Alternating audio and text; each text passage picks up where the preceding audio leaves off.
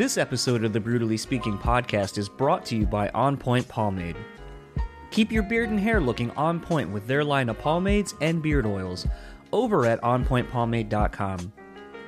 Use our code BSP15 at checkout and get 15% off your total purchase order. So thanks again to On Point Pomade for sponsoring our show.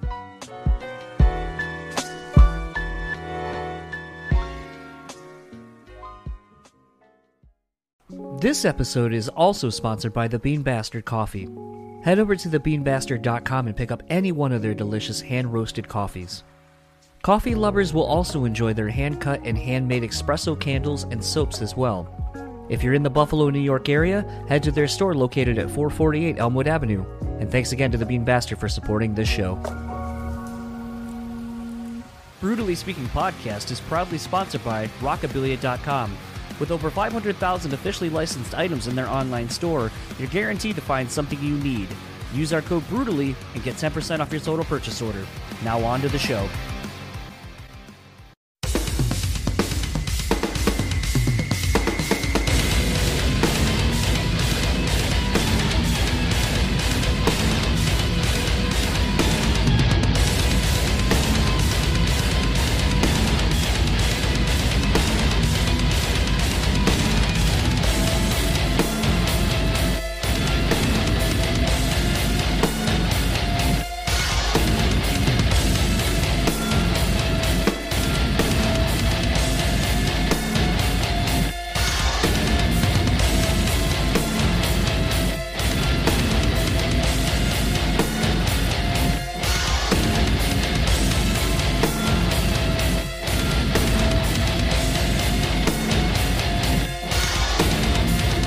Up, everybody? Welcome to another episode of the Brutally Speaking Podcast. I am your host, John, and this episode's guest is the returning Andrew Michael Wells of Eidola and Dance Gavin Dance. Uh, Eidola has a new record coming up on September 17th via Rise Records. It is called The Architect. I'm very excited for you all to hear it. Uh, thankfully, I've already got an advanced copy of it, and it is uh, it is damn impressive. Uh, if you are not familiar with Eidola or Andrew, well, then I guess you haven't checked out our other two episodes. Actually, scratch that. the only other episode I've done, I have one sitting in the vaults. We talk a little bit about that, but um, Andrew has become one of those people that I, I always love having on the show. I love just actually being friends with this dude. Um, he is in a day and age where you know we know so much about our friends because of social media it's really kind of refreshing to see or lack of seeing uh, from Andrew because he, he's not on social media. And so it's one of those where getting to do something like this is kind of fun because it's an opportunity for me to talk to a friend of mine at length about some serious shit. Like, I don't think we've had a conversation, whether it be through text or in person or over doing one of these, where some real shit doesn't get said. Um, and that's one of the things that I've always appreciated about the relationship that Andrew and I have is just the the vulnerability to to be open and honest. Um, it's really fucking refreshing to have people in your life that become a source kind of for almost giving you permission to to be equally as as open and raw and vulnerable with people. Um, I don't want to say it's a permission necessarily that Andrew or anyone gives us but it's one of those things where it's hard not to see someone living a life that's so different from everybody else's, especially since we don't see it every day uh, on social media. Like, here's the, the food I ate, or here's the place I went to, or whatever. Um, it kind of makes you want to be more engaged with this person when you're talking to them. And I think Eidola's music really benefits from that as well. The band essentially doesn't post much uh, that's something that we have kind of talked about consistently th- over our chats. And I think it harkens back to a day, you know, when when both of us grew up. I'm a little bit older than Andrew, but where we didn't know everything about everyone or everything. And there was a sense of mystery. So, whatever this band or whatever this person would allow you to see a glimpse into their life or their creative process, you kind of soaked it up and it meant more. And I think that's the thing about Eidola's music to me is it just means more to me. There's there's so much going on. There's so many layers of between lyrics, having to look up things beyond just the lyrics, the, the references to to different books, to different theories, different philosophies, and it's it's kind of nice and refreshing to to not just be given all the answers right away. Um, that there is more. There's more if you're willing to take the dive. Um, I don't really have anything else to say. I feel like that is the perfect setup for this conversation with Andrew and I. We're going to take the dive into this conversation between Andrew and I.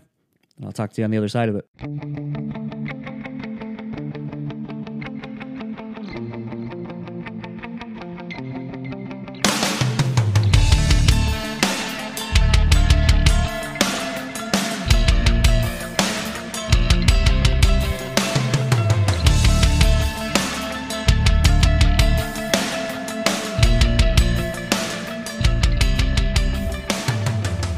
I just start talking, I forget to hit record, and then I'm like, "Fuck, I I totally missed." So it's like a lot of times now it's like it's easier just to hit record as soon as you start, and then wherever you actually start going, like then you're good. But yep. it's uh, it's one of those things where, um, it just sucks like Dropbox because like there's definitely like some of your like more interludes, sort of like a, and I'm probably pronouncing it incorrectly. Um, Occam's razor like uh-huh. or even uh, alchemist ascend into elephant bones like i don't get that nice smooth transition the nice smooth one, yeah and it's like it's just boop boop and then you're like oh like you're like yeah that's gonna I, sound great on the record yeah yeah yeah on the record and on vinyl or whatever it'll be great but it's yep, sort of like yep. a cock tease for me because i'm like oh where is it oh i'm gonna yep oh yeah all over so definitely uh, but much appreciated for uh, sending it over so I can at least talk a little bit about the thing um, now. Absolutely. So we don't have to do this again uh, down the road where it's like, all right, you guys didn't talk about the record, and I'll be like, eh, that's okay. um, so all that being said, uh, I have the pleasure of once again. Uh, I'm going to switch us too because I don't like me being on the left hand side. Because when I look at the you, it looks like I'm looking at the camera. Um, but I have the pleasure of talking to uh, Andrew Wells uh, of Eidola this time. Um, it's a little inside joke, I guess. Uh, that doesn't make a whole lot of sense uh, now that I actually say it out loud. But um, you guys got a new record getting ready to come out in what are we in July? So two months. Uh, called yep. The Architect. Uh, it'll be out uh, three days before my birthday, September seventeenth, via Rise Records now. Um, so the last time you and I had kind of talked about this project of Eidola, um, I think you had said the record was done a while ago. Mm-hmm. Um, but was basically what we now know to be the the whole uh, Blue Swan getting absorbed into Rise Records and all that stuff. Is that kind of what was slowing things up for getting this album released? Absolutely, yeah. I think that um, it, it's it's always kind of tough because yeah, like you you've known me for a while. I'm not really a social media guy. I got off social media about three years ago now, and I was the primary, uh, you know, the primary for the Eidola social media, and so when I stopped using social media, we just didn't really use it. Um, and I'm also a firm believer, like if I don't have something to give my audience, I don't. I, it it's it feels contrite, um, feels really contrived, uh, and kind of fake to just be pumping out the same thing, right? You get a lot of bands that'll they're very content based. I'm not really content based. I'm more art based. Like I, am trying to get you to think about something, or I'm trying to give you a piece of art to to listen to or to to to visualize to see um, if I don't have something new to give you, I'm just not going to give you anything, right? I don't want to go with a tour pick from 2017, be like, oh, remember how cool that was? Or remember this video we put out five years ago? Fuck that. I, am not really into that. Um, I, am going to give you something new.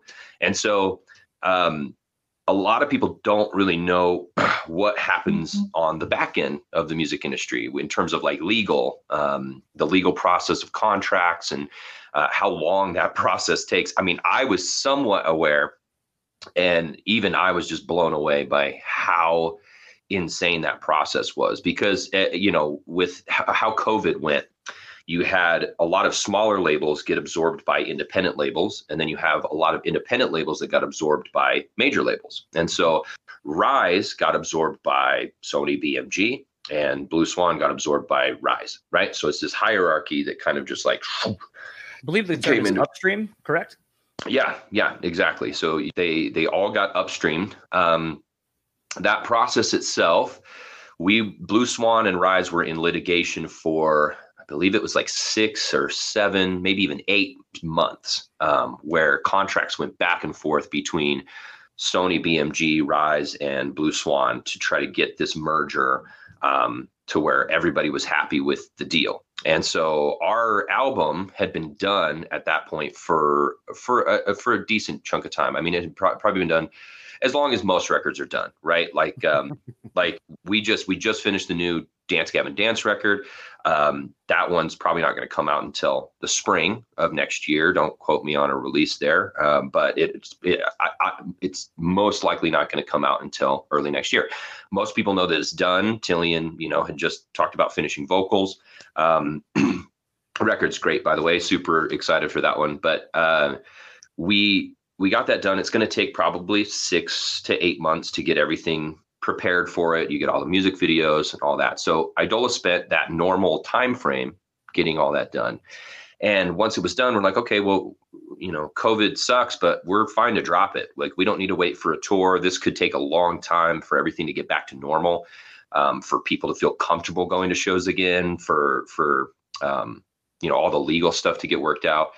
And we were fine to drop it. We're like, let's just drop the whole thing. And Will called me and was like, hey, we're in the process of doing this with Rise. And we really think that Rise is going to give this record and this band um, a, a, little bit better of a platform, more distribution. Um, it'll reach more people this way. I said, okay, well, that that's fine. Um, I'm fine to wait. So we we waited, you know, six, seven, eight months.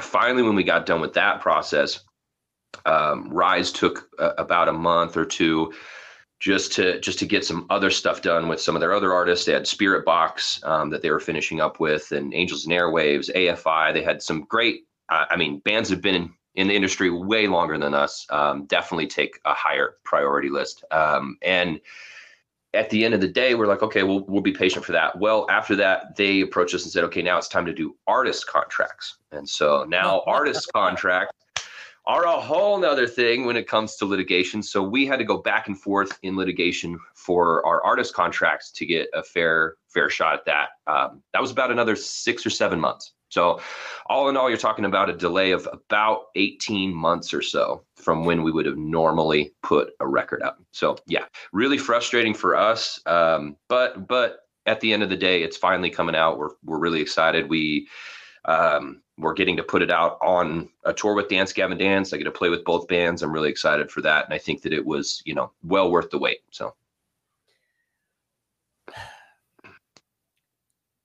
I wondered how this was going to go because of the last time we talked, which no one has heard. Um, yeah, yeah. so I'm gonna I'm probably gonna like I'm gonna ask a question and it's sort of based on that, but it correlates to this record. Mm-hmm. But I'm I'm trying to make sure I don't say or bring up things that aren't supposed to be said. Um, okay, so when we had talked uh, on that Dance Gavin Periphery tour, shit, probably three years ago now or so. Yeah, I think it was three. Um, yeah, about three.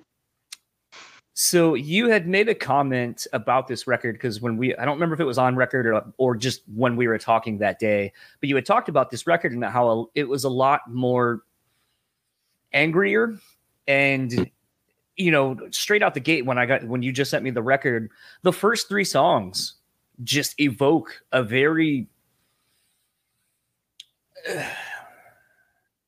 very angry kind of place where you're you're figuring out yourself in the world in life. And i know from one of our pre the first time we actually talked you know you talking about growing up in in utah and your childhood and all that kind of stuff you know songs like hidden worship counterfeit shrines caustic prayer they just really evoke this visceral theme um, of struggling with i don't want to say identity necessarily but maybe the concept of yourself. I mean and maybe i'm kind of even getting a little bit of that because of what uh, and I might be pronouncing the title wrong, Oak, Occam's Razor or Occam's Razor.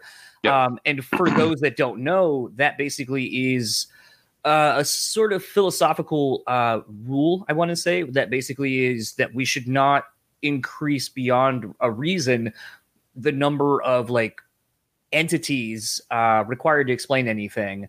Um, that basically all things should be equal uh, in its simplest solution, or something to that effect, if I understand that correctly. Yeah, you're uh, you're you're pretty close. So so yeah, Occam's razor as a philosophical concept just just basically means the more or less the simplest solution is often the correct one, right? Okay. Um, if if you can if you can find whatever the most likely or the, the most simple solution is to a problem that's generally more often than not the the genuine objective solution right mm-hmm. um, and that that song in particular is um, very that song and then perennial philosophy are both really personal songs for me um, and you, you to touch on what you said previously the the the album definitely comes from a lot of angles. There's still a, a heavy conceptual reference. I'm actually going to be doing a breakdown podcast with um, a friend of mine named Kevin uh, from New York. We're going to do uh, kind of a track by track to go over the narrative concept for this record, how it ties into previous Eidola concepts. But this, I would say, is is definitely the most personal record for me in terms of kind of a symbiotic relationship between those two mediums, right? An, an, an actual narrative and then um, some very personal content for me. And there there are there's a lot of anger in there for sure. Uh, and I think that str- struggling with certain aspects of my identity has been uh, something that's that's been explored particularly over the last three years or so. And I know that we had talked quite a bit, uh, you know, just a few years ago, and a lot's happened even since then um, through through you know therapy, through a, a lot of other life changes that I've made to just really really figure myself out and, and dial myself in. Uh, and this this record definitely reflects that process. Uh, it's it, it definitely um, dials that in pretty heavily. Well, I mean that was, and again, without going into, and it sucks for the listeners technically, uh, to, without going into super specifics. Uh, eventually, that episode will see the light of day. I, I'm very proud of it. Uh, the conversation we just had and all that. So eventually, it will see the light of day. But um, the thing about you know something you had mentioned in you know that time frame of your life or uh, you know as a lot of uh, christians and people in religion say that season you were in um i had wondered because and the timeline might be a little staggered for me but like i i kind of had thought this record was done then but now i'm kind of getting the the feeling that you maybe have gone and changed some of the things to reflect more of where you are ish um on the other side of that process that you were going through of kind of reevaluating life things. Is that accurate? Like, or is this all even before our conversation like three years ago? This, it, this that's actually that's pretty close. I would say that's fairly accurate. I uh, I the the record wasn't recorded when we had talked on that tour, okay. so um, but it, it had been yeah it was written it was more or less written. Not all the vocals had been written though, okay. and so okay. that there's kind of a um, and, and that's why you know I'm I'm so glad you reached out. I'm so glad we get to have another conversation because it you know it's it's very personal. It's very uh, it's very conversational, which I like. So um, without going too you know TMI, I guess you could say I, I the vocals were split up between uh, two two periods of time that were I would say probably one of the toughest seasons of my entire life. Right, uh, it was the the music had been written and I had been recording the music with Sergio and Matt Hanson. So I, I did, I wrote, I had written all the songs. Um, I'd, I'd written, all the guitar, I'd written all the bass. Um, I demoed out some drums for Matt, and I'd started on the vocals. Uh, I started with the lyrics, I'd gotten the concept dialed in, and we flew out to Portland and started recording instruments. And to give you an exact timeline, we had started recording instruments and we had recorded drums and, and I'd done quite a bit of bass uh, for about two, two and a half weeks. And then Dance Gavin Dance came in for 10 days, right in the middle of that recording process. And we did uh, Headhunter and Blood Wolf, right? We did those two singles um, back to back while we were in the studio with Chris.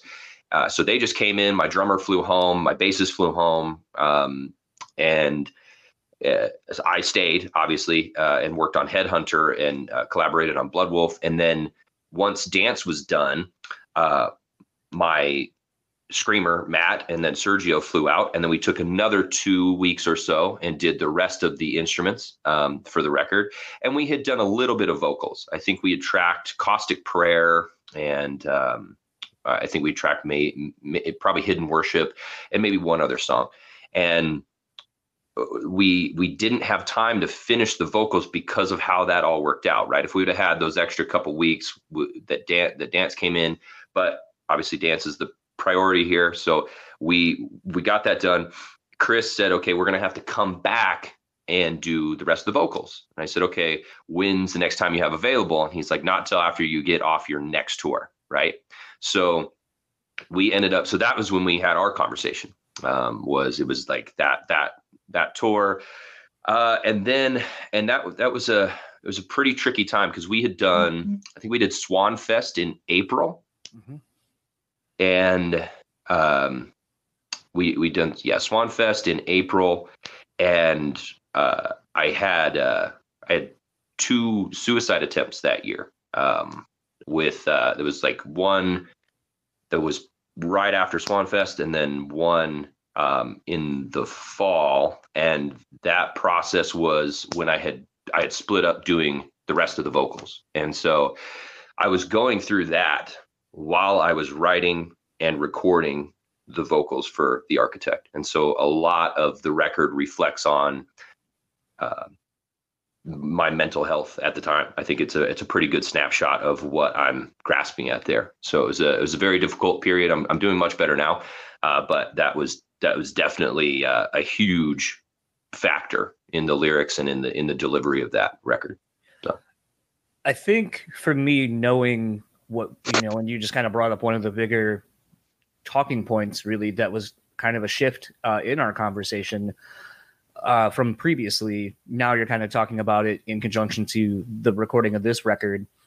And I do feel like by the time you kind of get to, to Occam's Razor, it kind of there's a little bit of a shift. Like like I said, I feel like the beginning of the record starts off very aggressive and very uh, angry, and I feel like by the time you kind of get there, that it's almost like a shift, and and I, I almost feel like, and I was gonna bring this up, but like I said, I didn't know how to bring it up without referencing the the reason I'm bringing it up. Which now since you did, I can ask this officially, but it's like it feels like you kind of separated the record based on this is the anger I went through and trying to find myself and trying to figure out what quote unquote what's wrong with me and how I need to be to be better and then there's kind of this this uh working through kind of musically and lyrically from what I was able to pick up on on the one listen. And that's why I said I kind of went back a couple of times. Mm-hmm. Um because even even some of the lyrics like and I think uh I think it was Empty Gardens actually like there was kind of like the screaming part at the end and I don't remember the lyric initially off the top of my head but I remember going like that feels like some like almost kind of a a resolution kind of to some of the stuff, the beginning process of, and, and almost, you know, in myself going to therapy over the last, you know, eight months or so, it's kind of funny, and, you know, and I haven't told you this because I wanted to wait until we were going to talk, but it's like going back through your music, even, you know, back to um, Degeneraterra, like I feel like I identify more with the things you're saying because having gone through therapy, you kind of notice some of the the trends or kind of the things you have to do, where it's like, why is this happening? You're you're asking the whys and, and looking for the answers to make yourself a better person. And it's funny that I feel like your band, whether you were going through therapy even back then, I go, it feels like this is what therapy kind of feels like at times, where it's like you're fucking mad and you're angry, but it's misplaced to a degree, but you don't realize that in the time. And it isn't until you get more tools to unlock these answers and how to work your way through problems do you end up then being able to kind of have resolution and you can kind of look back with more calmness which you know a song like alchemist uh, ascended into elephant bones kind of feels like a manifestation of that musically to me yeah yeah, I think that's a keen a keen observation. Um, I think anyone who's gone through intensive therapy would would probably agree with you if they if they dive into some of that lyrical content. Um, I've been in therapy every week for um, it's been about two years since since that last attempt, um, and it's it's helped tremendously. But you do there's a processing period and it, it ebbs and flows. You know there's certain things that get brought up from your past certain things from your childhood certain things from your present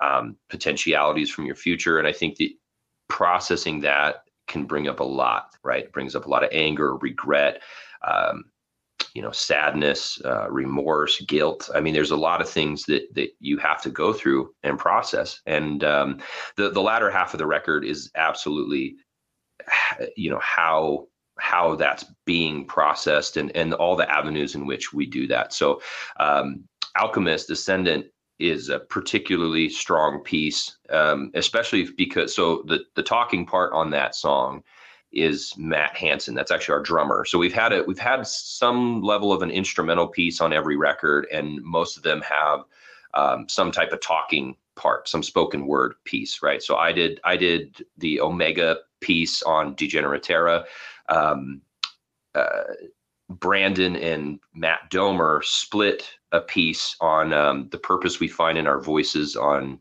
Degeneraterra as well. And then um, James did a spoken word on Sri Vishnu Yantra um, and uh, on To Speak to Listen. Loved how that one turned out. And then so Matt approached me and um, you know while we were doing this and this this song we had already written and recorded the most of the record at this point um, and it was 11 songs and he was like hey is there any way you could write a, a, a you know kind of an interlude track um, i would really love a spoken word part on this record because um, his his mom had just passed away and uh, he was he was working through that, processing that, and we had a, we had a lot of death. I mean, just so much death in the last two years. It's just been crazy. I mean, e- even COVID aside, like it's it's been pretty intense. I, I, think I've been to more funerals in the last year than I've been my entire life. Um, it's been dozen, like over a dozen, uh, and it's uh, really it just hits you. You know, it really puts things in perspective in terms of like, what, why am I here? What am I trying to accomplish? What am I doing? Um, what are the things I waste my time on? What are the vices that control my behavior and and what the fuck am I going to do to fix that? Because I can't keep taking those things for granted. Uh, when there's plenty of people here that don't even get to be here anymore to even have that choice. So uh, Matt approached me and said, "Hey, can I can I write this piece about my mom?" And I said, "Absolutely." And so I messaged Chris. I called him up and I said, "Hey, if I write and record." Um, an interlude and I just do all the piano work. I mean, it, that's I did all the piano and the production work for the whole record, but I was like, can I just do one song? I, am not. I don't have to fly back and record it. I can do it myself. And then, are you okay to mix it uh, and let me know if anything sounds sounds uh, sounds janky? And he was like, yeah, absolutely. So I wrote it, sent it off to Hanson. He did a couple drafts of this spoken word piece. Turned out beautiful. Um, you know, really gets me teared up every time I listen to it. So uh, he did a great job with that. I'm really, really proud of him for stepping in and, and getting that done. And then uh, Chris just took it all, mixed it, and and it turned out to be like a really great, really cool sounding interlude.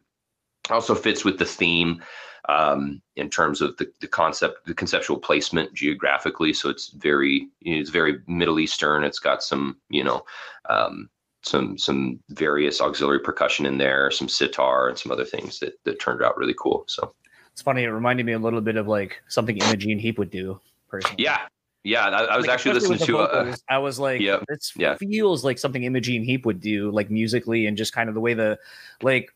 It's. I don't think it's a vocoder, but like there's a like an effect on the voice that kind of sounds like something she would do, like yeah. in conjunction to what her music but again, a weird reference that like a lot of people I know don't really know who that is. Oh, I love her, dude. She's awesome. I, I, yeah, I, I, was listening to her a, a ton during that record. Um, she's she's super talented. Love love her. She's awesome.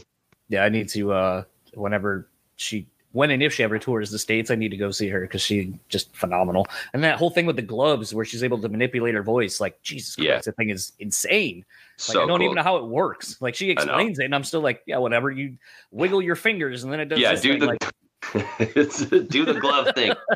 yeah, she's she's dope, man. I, I would love the chance to see her live. I've never never seen her live, so. Um, kind of shifting things a little bit because like now we've kind of talked about a record that probably by the time this comes out people still won't have heard the whole thing. So sure. I don't want to yeah, like, yeah. bog it down with just like a bunch of album talk. Um, Yeah. So now that we've kind of done the job of, you know, whatever, I, I've always said like I like just talking to you because like you and I get along really well. We're able to just kind of talk about things. Um, so you know something that you had actually just kind of said that I, I thought to be an interesting talking point, and it sucks because it's it's interesting how in depth um, you know we learn a lot about ourselves. Um, you know, I had like I had said, I'd started to go to therapy and then um, had lost my uncle a couple of months. Uh, yeah, probably about like five six months ago or so, and you know I had a weird epiphany where you know going back home. It's the first time I've gone home, probably like shit since I've been with my wife. My since I started dating my wife, so almost ten years ago at least, Yeah. and I hadn't been home before that for many many years. And the only reason I go back home now is for funerals. Like it's the only reason because it's like that's where my mom's side of the family is, Mhm. and seeing my uncle be buried, and it's like. There's like in front of me, there was my parents and my grandparents, both who were divorced. So they're kind of sitting on separate, separate sides of the, the aisleway or whatever. But I'm looking forward and I go, once those two, as far as my grandparents go, I don't think I'm ever coming back to Delaware. There's nothing that ties me here anymore. And Mhm. what little bit of connection I feel like as my home is gone. And that was kind of a weird thought to, to think of. And then it's like the other thought I had was I'm literally standing sitting behind, in theory, as long as nothing bad happens to up to me, that those are presumably the next four funerals I'll go to in my my family that it's like my mom my because both my dad's parents are gone so now it will be my mom's parents and then presumably my parents. And then it's like okay. And then i just had this thought of since i now live like i don't i'm not i don't have any attachments to where i grew up. I don't live where i grew up as a young kid. So i don't really feel any connections to anywhere. And i felt like there was this kind of weird freedom of like well, I could go anywhere and anywhere's home because I don't have any attachments to any one place. Like I've lived here in Grand Rapids longer than I've lived anywhere, but this isn't home either. It's just where I reside. And it was kind of a weird concept to to think of while I'm at a funeral and just thinking about the fi- how finite life is and just what people and places mean and the importance we place on those things even when they really don't. Yeah, I mean, I think that's the, those are all very fair points. It's there. It's it's an introspection, you know, into into life, and um, for me as a as an artist writing songs, that's that's something I've always explored in each of the Eidola albums. In particular, is is, is a lot of existential questions.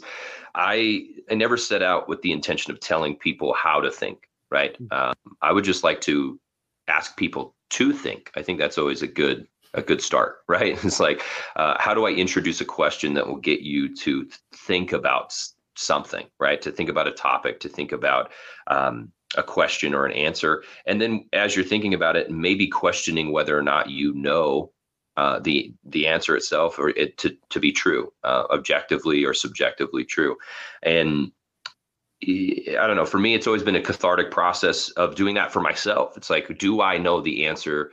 Am I correct in this assumption? Right, whether that be with religion or with with um, you know some type of parasocial observation.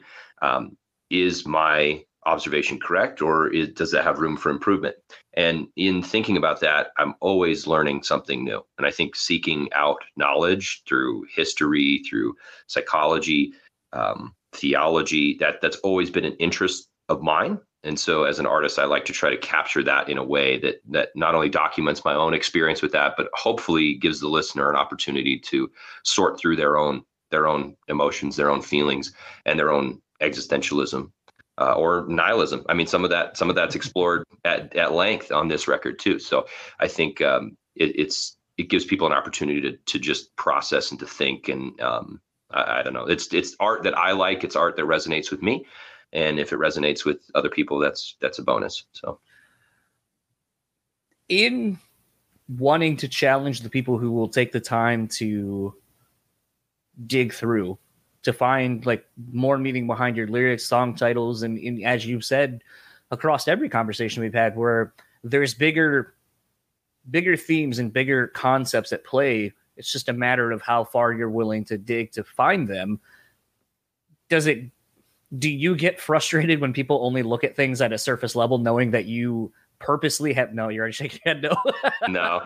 Yeah, I, I, don't. Just because, and, and so um, to our arts, our arts, there are objective measurements to art. I used to, as a kid, like in my early twenties or um, late teens, I was always, I was kind of a hippie. You know, it's uh, just kind of a oh, art is completely subjective. Whatever makes art good is is up to the listener.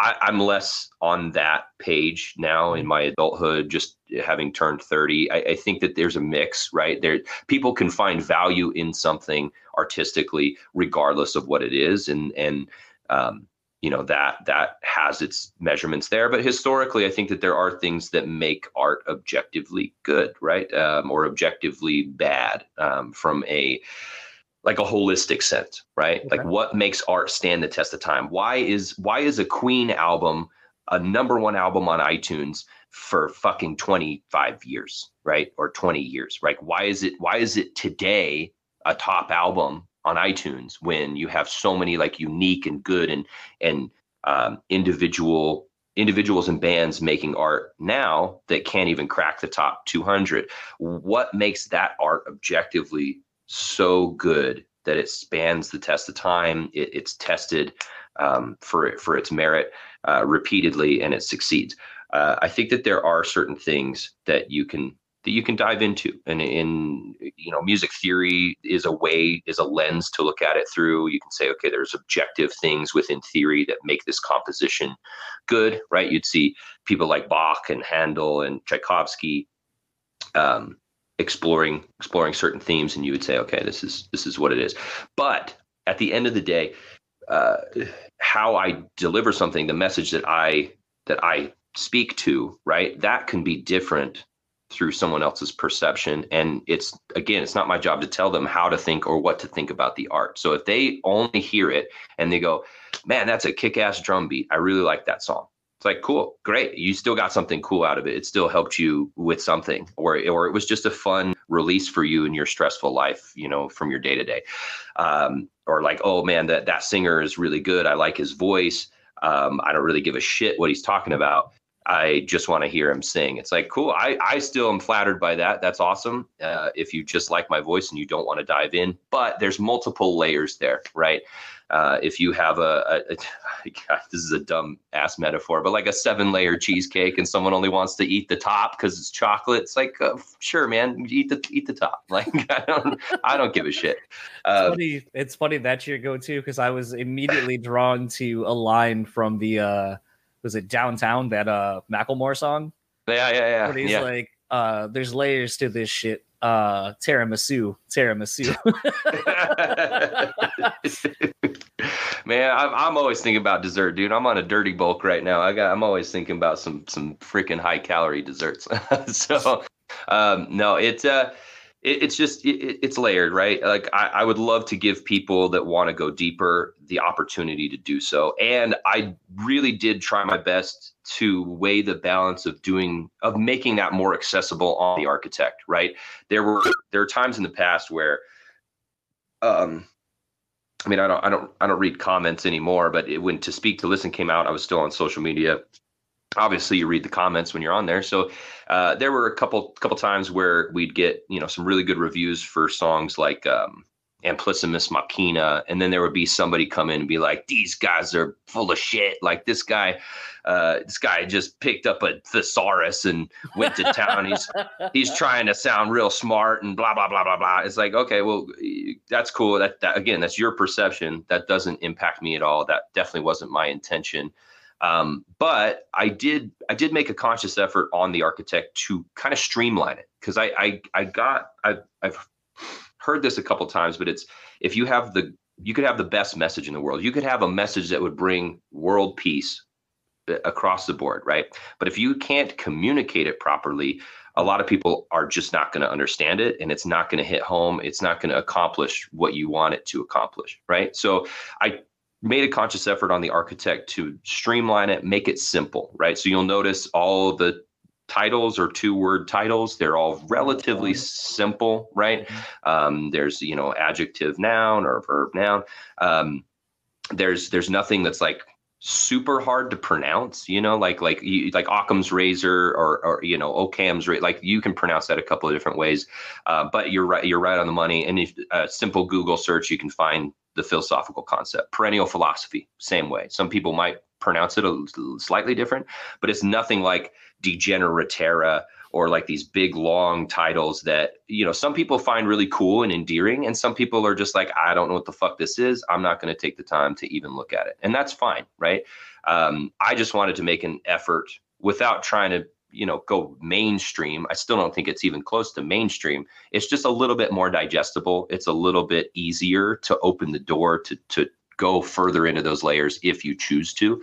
Um, I tried to just kind of streamline that process a little bit, make it a little bit more um, accessible to the listener.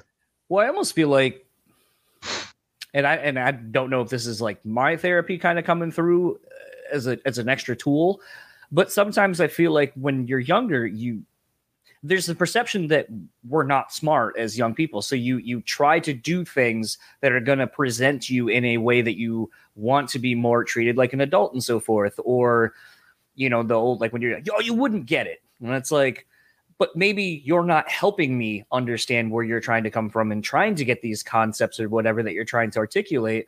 Whereas i feel like you know this is your third record and you're talking as someone who which this doesn't sound old to me because I'm more approaching 40 now than I am I'm like past 30 but when you're like oh I turned 30 and, and, you know I looking back at even just when you're going oh when I was so young in my 20s which really isn't that far removed from where you are right now no, like yeah. for me it's like okay that was almost almost two decades ago for me but mm-hmm. that just I think speaks to the growth and and I think when you said that to me I immediately go this is someone who as a creative and as a as a someone who wants to kind of maybe have people understand what you're saying you're not dumbing down your message but you're making it more accessible so that way when people because i mean honestly i remember when i got the email for Degeneraterra and i was like what the fuck? How do you even pronounce this? And i'm looking at the song titles and i'm like second temple like third temple like oh my god i have to like do i have to really listen to this whole thing study all the lyrics and like it just seemed like homework and that was just to book you to come play here. That yeah. was, and then you know that was my reaction to that. And so it's like i can totally see how maybe two records which you know i love because it reminds me and kind of speaking to your queen reference why does that record resonate more with other people? A i think it's because people have more time with that record to kind of understand some of the intricacies and stuff like that. I mean a song like bohemian rhapsody like we lauded as musicians and as fans but it's it's so intricate. Like there's I think it still has the most tracks for one fucking song like ever. Like the, all the layers and all the stuff that's on it. And there's still little nuances that you can catch and learn or find listening to it now all these years later. And I think that's the thing that's interesting about music is yes, Bohemian Rhapsody, it's a great pop song. It's kind of long, it's interesting, it takes you somewhere, and that can be all you get out of it. But if you start going a little bit deeper and, and kind of just noticing, like, oh, it's cool how like these little pieces are like, here's a little whatever, and it just keeps bringing you back. But it's in a, a pretty accessible way to just keep, like you said, building layers and kind of tearing them down and finding more within it. And I think maybe with this record for me, when I heard it, the one time I've gone through it, I go, this just feels like a more grown up way for Eidola to move forward. It's not dumbed down in any way, but like gone are the six, seven, eight minute long songs, and you kind of got right to the core of what it is. And I think that's something I struggle with sometimes is getting to the point. Yeah, did the nine minutes I say explaining something is it all valid? Absolutely. Could I have said it in four? Probably. Maybe. And I, yeah, and I think I... that's kind of where you guys are at. For me, as a as a fan from not like you know the last handful of years, it feels like that's the progression you guys have kind of made to me on this record. Definitely, uh, that was the intention. So I'm glad that you that you got that from it. I think that it was really a lesson in uh, just definitely a lesson in patience the entire time, obviously, but it was a it was a lesson in refinement, right? It's uh you, you're foraging diamonds out of coal. You're you're you're trying to refine your process. You're trying to refine what you do, and I think we really made an honest and genuine attempt at that with this record. It we we try to just again try to trim the fat out uh, uh, without dumbing it down. Like we still wanted those deep intrinsic messages. We still wanted that exploration, Um, we still wanted people to dive into to history, philosophy, theology. Like these are all snapshots documenting um, you know my process at viewing those things which is obviously an undertaking in and of itself like i, I i've spent years going and researching through countless theological texts. I mean you, you, the upanishads you know the bhagavad gita the quran the bible the talmud. I mean i i've read each of those things and historical content behind them um, pretty relentlessly for years but it's very hard to surmise that content in 60 minutes, right? You wouldn't see somebody try to take the history of the world and try to tell you it in 60 minutes uh, without, you know, leaving something out. And so it just it, I wanted to make it as streamlined as possible so that people could could have an open door that they could explore it if they choose to, but also still keep it keep it surface level enough that if it's just a good song to you, awesome great bump it you know? If, if it makes you jam out in your car you like you know belting the words out um, you want to go see a live show because you just love how hard this this breakdown hits or whatever great that's cool. I, I like that. I would i would get along with you just fine across the board. I, I, appreciate that you would even take the time to listen. So I, I, think that the architects really just was a lesson in refining all the things that we thought made Eidola cool in the first place, um, and and just growing through some of the things that um, were roadblocks in the first place or or stumbling blocks for us. Um, you know, we look back at that music now and and I love I love all the songs that Eidola's written. I think we've we've really uh, done something special with this band where you can go back to our previous discography and find some hidden gems in there. Uh, but there's yeah, there's there's always methods to improve, right? There's always ways that you can take your take your art to another level, and and most people understand that. They're like, okay, the art that you make when you're 17 and the art you make when you're 30 are going to be very different depending on the life path that you choose. And sometimes it goes one way, sometimes it doesn't. Sometimes it, your star burns really bright when you're young and sometimes you're a late bloomer and you got to figure your shit out. So I think um, it's kind of a cool combo of that. So I, I liked what we've done over the last nine or ten years, um, and you know we we we were probably going to call it quits after this record, and we'll see what happens. Um, I I I don't know. I have, I have no idea, dude. The whole world got upheaved in uh, a very short span of time in the mm-hmm. last year. So um, we'll see what happens with touring and, and what happens with the the you know the recording industry.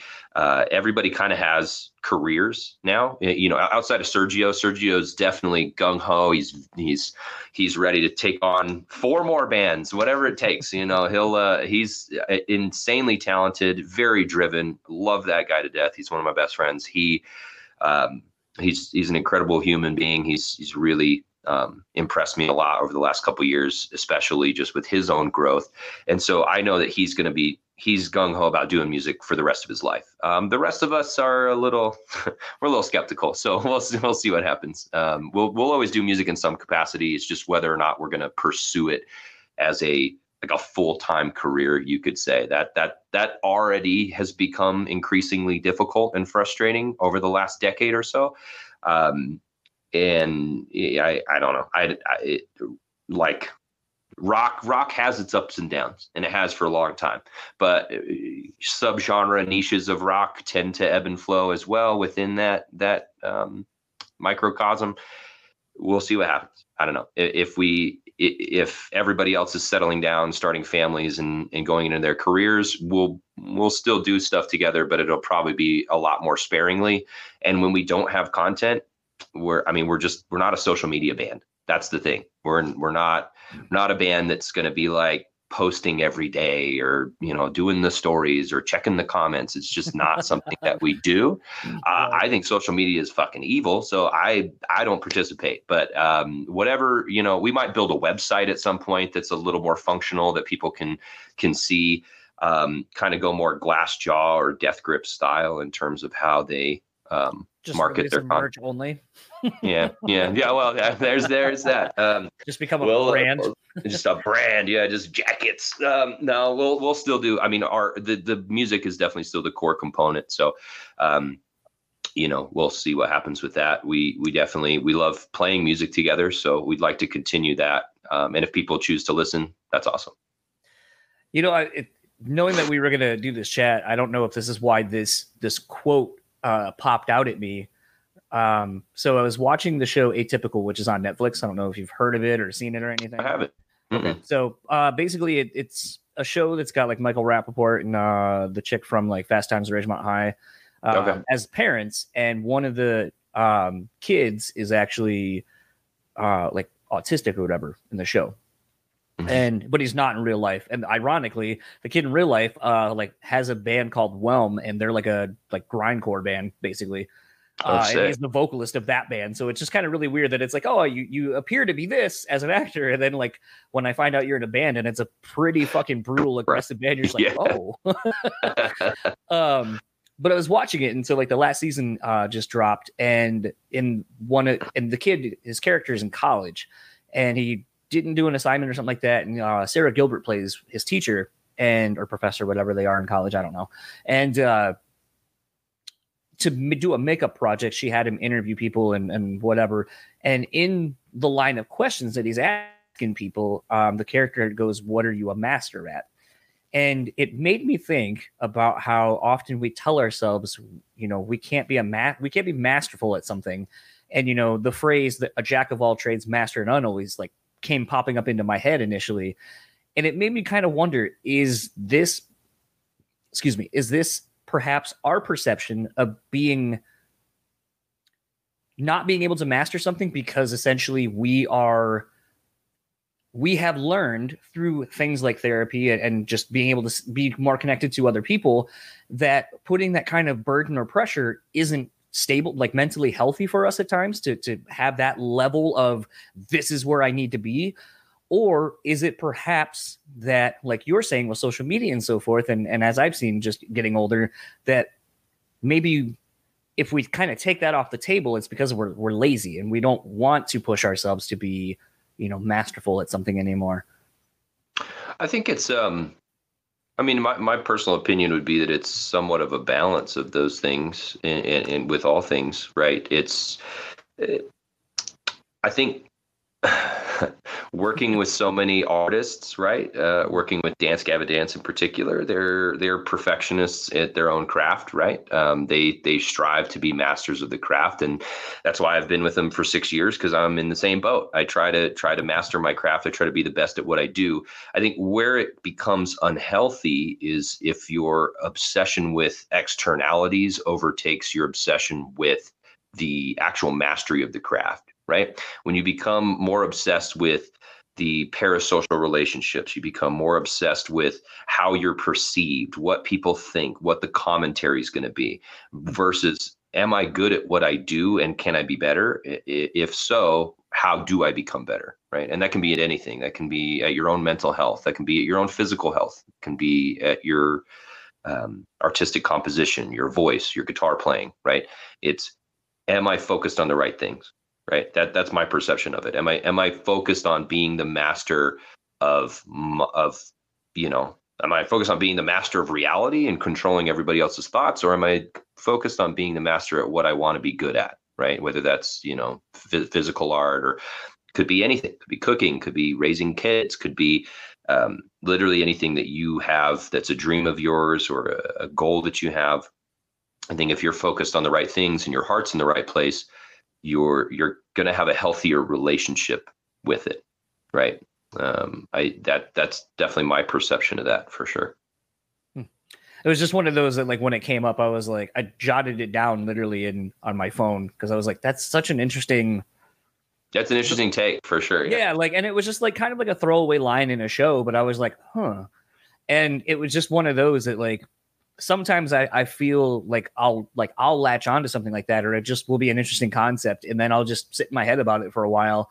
And it's one of those where in doing this, like you know, I asked it uh, with uh, the person, a friend of mine that I talked to yesterday, and it was one of those like you know, I feel like it's an open ended enough question on either side that mm-hmm. will be interesting to explore. And I feel like that's the thing as I get older where I just like exploring ideas.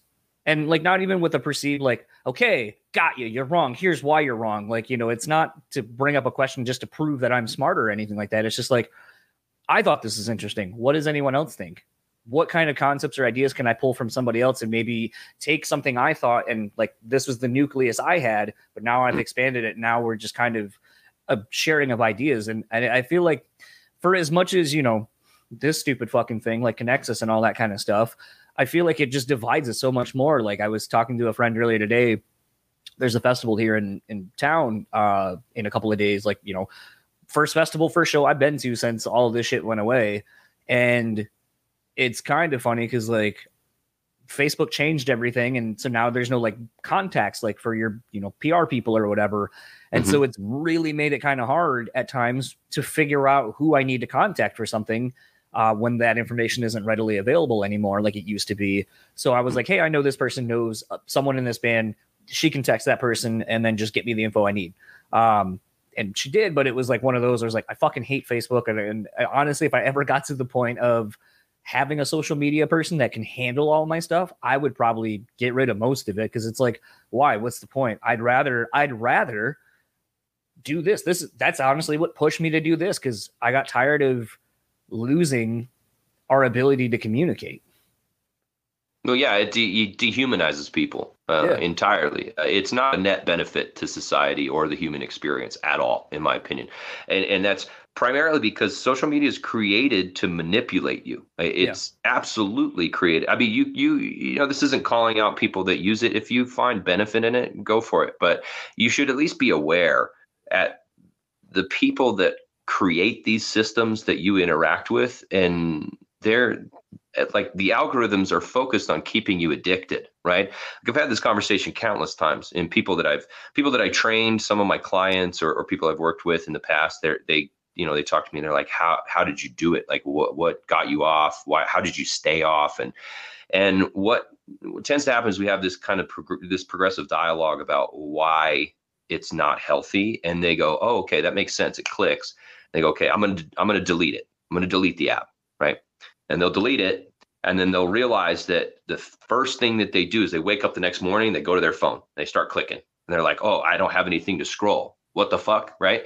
They're like if if you try it, I guarantee the same thing will happen. If you're on your phone every day doing this repetitive behavior, those systems are designed to keep you addicted. And what what better way to keep you addicted than than triggering your anxiety response, right? Why do you think that most content is geared towards hatred, division, um, you know, clickbait material? It's because that that adrenal gland response in the human brain, it overpowers everything, right? Your fight or flight response. It used to be to protect you. It used to be an environment um, before technology. We, you know, we could talk uh, pretty much up until the last few hundred years, right? Where your anxiety response was triggered if you were in a dangerous situation, right? And you needed to get out of there, right? Now what we're doing is oh, is flooding the human brain um, especially with young kids, right? Their frontal lobe's not completely developed. You're flooding their brain with an anxiety response. We don't even know what the effects of that are going to be long term. We're starting to see them now, right? You, you are starting to see them now. But if you watch things like, I mean, the Social Dilemma does a decent job at going through some of this stuff. It talks about how some of the engineers of social media um, are, you know, they're they they've designed things like slot machines, right? What, what's a slot machine designed to do? Take your fucking money right? It's designed to keep you there as long as you as long as you're you're able to be there until you're broke right? They want to take your money. Same thing with social media. You want to you want to talk about billionaires you want to talk about social manipulation that's exactly what they're there for. They're there to take your fucking money through ad revenue by generating your clicks. What generates clicks? Anxiety response right? Most people aren't just clicking on i mean you you get it occasionally somebody clicking on a cute puppy video you know you've got these like heartfelt great stories but you'll notice it used to be more like that in like 2015 right 2014 it'd be like oh check out this awesome heartfelt video. These this church outreach outreach program did this awesome thing for the community or like this this group got together for for you know social justice and they all came together and did this amazing thing. Now it's like okay well what's going on here? Who's rioting here? What's what can we have you click on today? What can we have you what group can we get you to hate today? Right?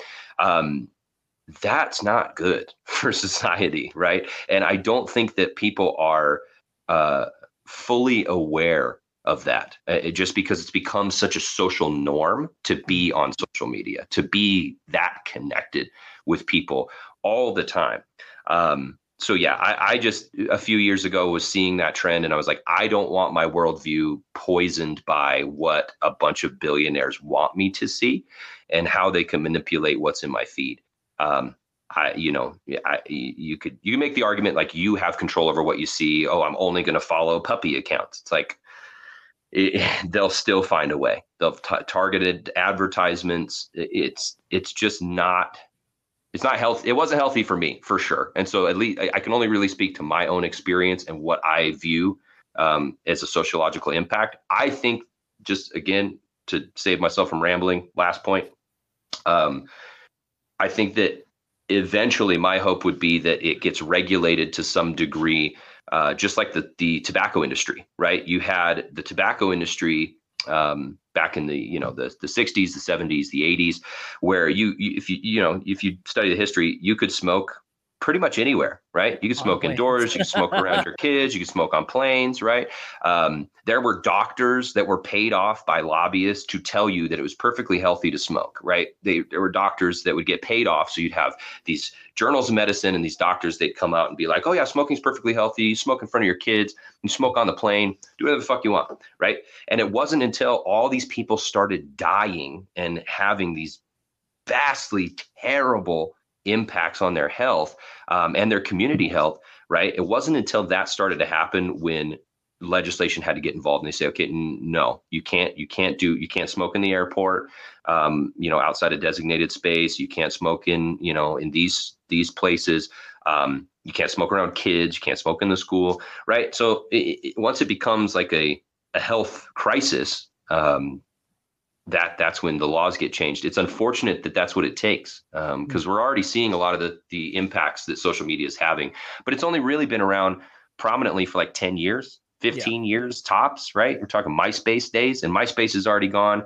Facebook t- took over. Facebook's on its way out. Twitter took over. That hopefully we'll see a, a downstream eventually. Um, not not a net benefit in my opinion. I, I would like to see something happen sooner than later. Um, I would like it to not have to come to a fucking crisis to get that changed, but um, we'll see. We'll see what happens. It's funny. I was watching a snippet of a friend of mine's Twitch stream where he's been playing like weird documentaries, and there's this like, I guess this one on Chuck E. Cheese and about how just they're a shitty company and like that they. But it started because someone was like, "Oh, they they take their pizza, and if you leave like a half a pizza or whatever, they'll just take the slices and then reuse it. Like they'll resell essentially your food that you didn't eat to someone. And so in watching this, this whole thing, the part that I took away from it more than that though is at one point they were talking about how they should probably get rid of like a Chuck E. Cheese and places like it because essentially what it's doing is grooming kids to be gambling addicts. And it was showing like like people at like casinos like here's this game it's a slot machine. Okay how is it any different from this game at chuck e. Cheese? And they it's like they give you tokens like you always will get or not a token they'll give you uh tickets. Tickets. You always get a ticket so you're never losing you're always getting something. Um so at that point you're not really at a quote unquote loss but it was really weird the way that like when that presented itself i was like holy shit like it was just like I know the documentary goes on to explore way bigger things, but like that was like the one where I was like, wow, I never noticed the parallel there of like essentially something like that is is conditioning our kids to you know more more more give me more money i need to win that thing i need to win that thing. And then it becomes this thing of like but you're not going to win it. The system's rigged so you always lose in those situations. Or the few times that it's going to pay out that's to enable everybody else around you to be like, see, that person won though could be me. Sure. Yeah. Really, it was really weird to see that. I was like, wow, I, I guess I never realized how even something like that is, like I said, conditioning our children first and foremost, like to have these habits that I, I didn't even think about.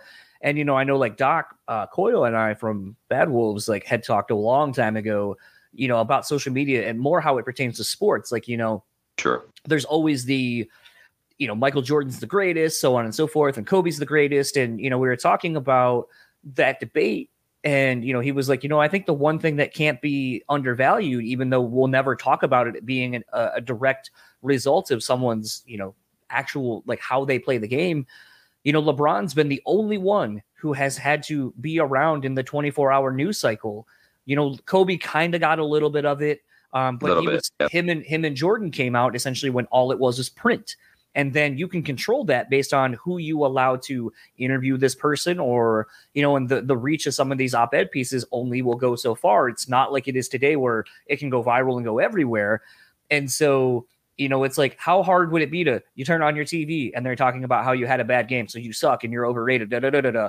And now you have different forms of social media where LeBron probably won't see me if I contact or comment or tag him in something. I'm like, man, you've really fucking sucked tonight.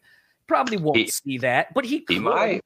But it's like might. the thing is, is we have more access to people now to tell them these things, or good, bad, or indifferent, and it's so hard to, you know, wonder what that's going to do to someone. And I had even made the comment. Um, I wondered now mm. in a way, like you had talked about, you can kind of curate what you want to see, like on social media, and so it made me kind of go I wonder how negatively that's going to in- impact our our future because it's like I grew up and if people wanted to bully me, say terrible things about me, they fucking could, and I just had to learn how to get over it and have thicker skin and either learn how to communicate with these people, like hey, and work our way through it. But I don't know if the generations coming up now can do that because it's like if I don't like it, well, you're blocked, or I'm only going to have the world be exactly how I want it to be, and that's not realistic either. Yeah, um, I, you made a lot of good points there. Uh, don't get me started on journalists. We would be here for like two more hours. I, um, sort of one of them. I've been told. I I would not view it that way. I I, I think there's a difference, right? Um, you're not writing like hit pieces and schmear pieces. Yeah. Schmear, some free, some bagel schmears, dude. Yes, I know. I need need to get my calories in. Um, no, uh, you're there's a there's definitely a difference. Um, you're you're not like um, you're you're not going in with the intention of again it goes back to what we talked about at the very beginning of this whole interview. It's like where's your heart at? What's mm-hmm. your intention right? Um, if your intention is to gain knowledge or to provide an objective perspective um, an honest perspective i think that you're the best journalist that you could possibly be right? Um, and that's that's a net positive. If your intention is to just write exposés all the time and to try to try to hold everybody to some non-existent uh, moral litmus test or some unachievable standard of ethical consumption i think it's not really a not really a path that's going to lead to a better future in my opinion i think it's just going to divide people it, it, we we stop seeing humans as humans we start seeing them as um, power structures, I guess you could say, uh, to be to be manipulated. You're climbing a different social hierarchy at that point. So, um, I, you, you know, you made a lot of really good points there. It, it's you've got somebody that has to be on all the time, you know, um, like LeBron, right? Somebody who's got to be on constantly. I think that plays a bigger bigger uh, role in people's mental health than they would like to lead on because you're you have you do you have to be on constantly and i think that's what leads a lot of people to drugs um, and alcohol abuse right uh, mental health crises and a lot of people avoid therapy because it's expensive right it's uh, is expensive. I'm not going to lie to you and tell you it's not expensive. It's but it's well worth the investment. It's if you're going to invest in something, would you rather invest your time and money into something that's making your life worse, or would you rather invest your time and money into something that's making your life better? And to your last point, um, you know, uh, curating this reality, this this parasocial subjective reality uh, I think is is fairly harmful because objective reality exists whether or not you want to look at it that way. Whether or not you want to see it, it exists. Um, yeah. It's there, right?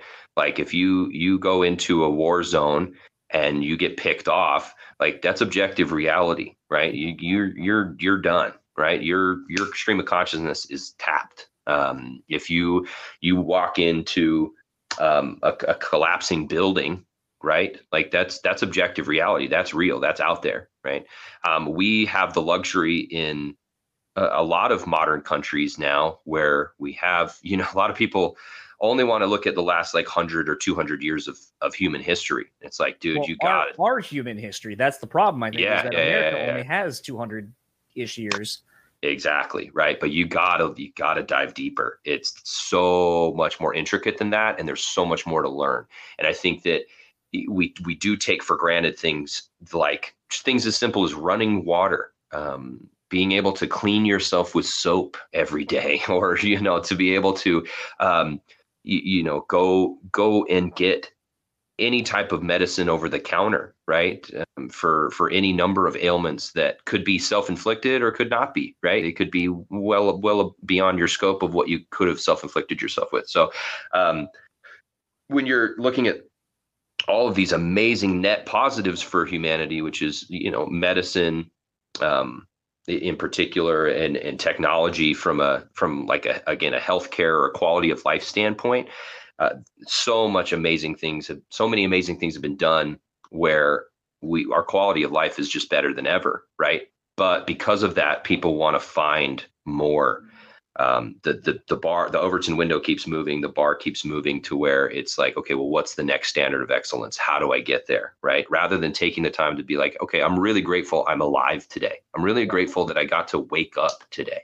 I'm really grateful that i can go to my fridge and find food. And if I can't find food in there, that there are a lot of systems in place that will help me to get that right. Um, that's one of the things I'm really proud of for the church that I go to here in Utah.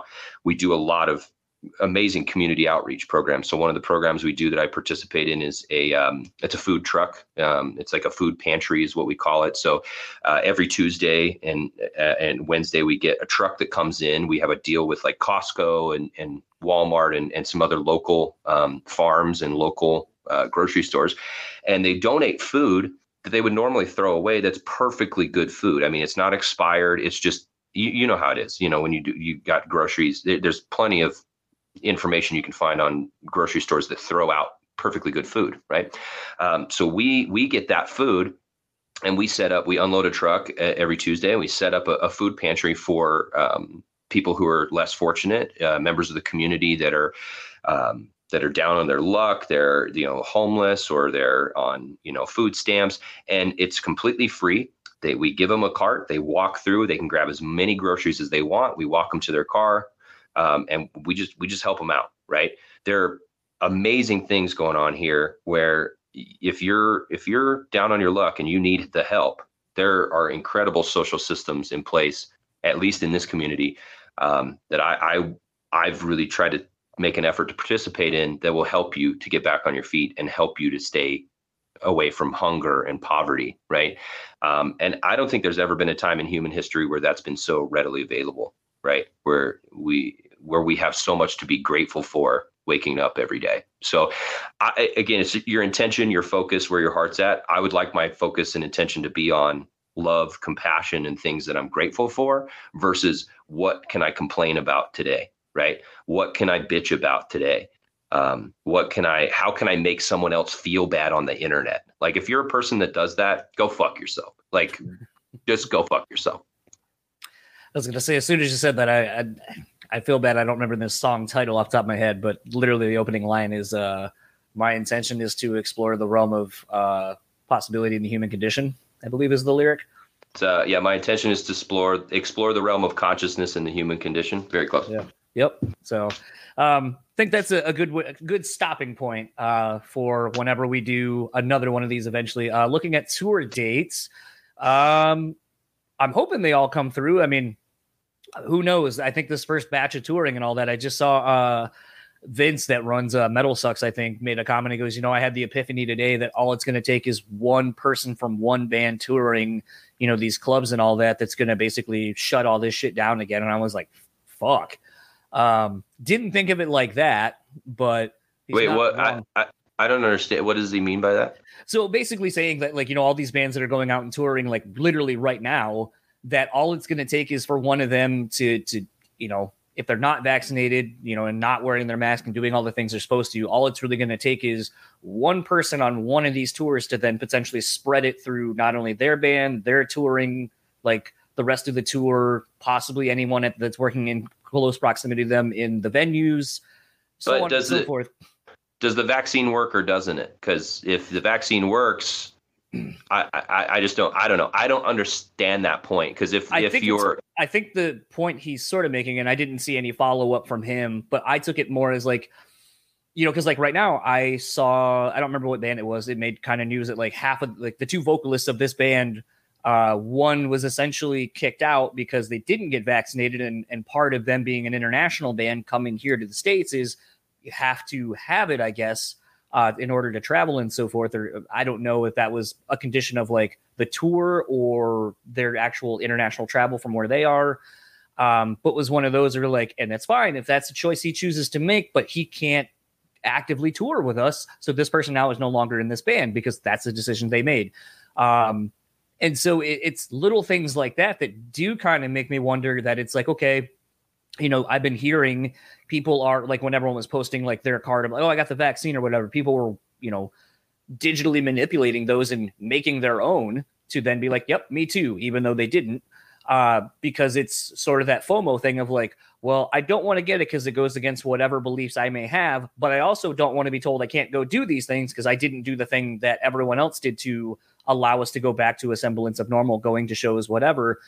And so I took that when I read it this morning, the the thing that uh, Vince from Metal Sucks kind of posted that it was like, in theory, because of those things, those avenues of like, you know, you can't literally ask people, you know, like I work door at a bar.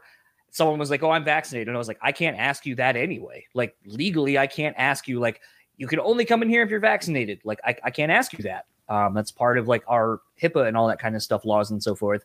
Mhm. Um, it's all in good faith, essentially. And you would Sure. like to hope that people, especially after being isolated and not being able to do these things that bring us together and concerts and music doing that, you would hope that everyone would be on the up and up and try to do things for the greater good of of all of us.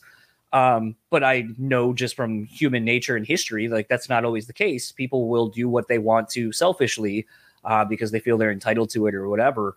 Um, so with that being said, potentially, especially with second secondary strains that you know we're hearing about now of the secondary COVID nineteen of I forget what the, the term is that they're calling it, that there could be another strain, and then all this all starts again, and touring goes away very quickly. Um, we're all kind of at a you know the whole point of everything you know getting to 70% i think in most states uh you know is the herd immunity kind of thing but we don't know if that's what's going to happen um there's so much more i could talk about on this because like i worked uh, for a little bit at one of the companies here in town that made one of the vaccines and even working for a company that made one there was still like some of the rules that were in place at my job didn't make any fucking sense like I went to go train. Our training was in our break room. As someone training, I had to wear a mask all day. But the people who were coming up to eat lunch or take their breaks, that was the one area they could not wear it. And I'm like, and so one day I just stopped wearing the mask there. And they're like, you have to wear it. I go, let's look at this logically. Why do I have to wear a mask in an area when I'm already sitting and I'm sitting by myself away from everyone because everything's been distanced? But 30 people can come up here and then take off their mask. I, I don't really understand if this is like the the safe haven of where you can do that why it matters what i'm doing versus what they're doing it's the same space yeah, we we could really we could dive into a lot I mean, of this. there, Um, there's, there's but, things yeah. like that that like It- it's common I- I sense would- to a degree I would say so. They're just for our tour, right? Um, they're they're you know for Dance Gavin Dance, they're making sure that everybody's vaccinated. Um, okay you know, in order to step on stage in New York, you you have to be that's vaccinated. that's part of Right. and I don't want to get like too inside your, your shit there, but it is that something that literally the state of New York and or the venue that you're playing that is part of your condition of the agreement upon here's your contract and this is before you even step forward either you have to all submit your your paperwork ahead of time or Uh, you, you you just have to show your card at the at the door um, Okay. to to go in. But yes, it is part of the contractual agreement. I believe New York's the only state that's m- that's mandating that, Hmm. right? that's interesting. Um, but it, it it's it's heavily encouraged, right? Uh, But at the end of the day, I, I do think that if you're this is again a personal opinion here, if your goal is to get as many people vaccinated as possible, you shouldn't just you should focus on the efficacy of the vaccine itself, right? Is it effective or isn't it? So if it's if it's effective, then people who are vaccinated should have nothing to worry about. Whether right. that's a new strain, whether that's you know whether that's uh, the regular COVID, I guess, not the Delta variant. Like if you're yeah, vaccinated, yeah, you shouldn't have anything to worry about in those environments, right? And I think that that's um, you know that that really at the end of the day is like what people should take comfort in uh, when they're going out into these shows. It's like okay, you know, come in good faith. And if you are, and maybe one out of the thousand people lied about it, right? You're vaccinated. You don't have anything to worry about, right? right.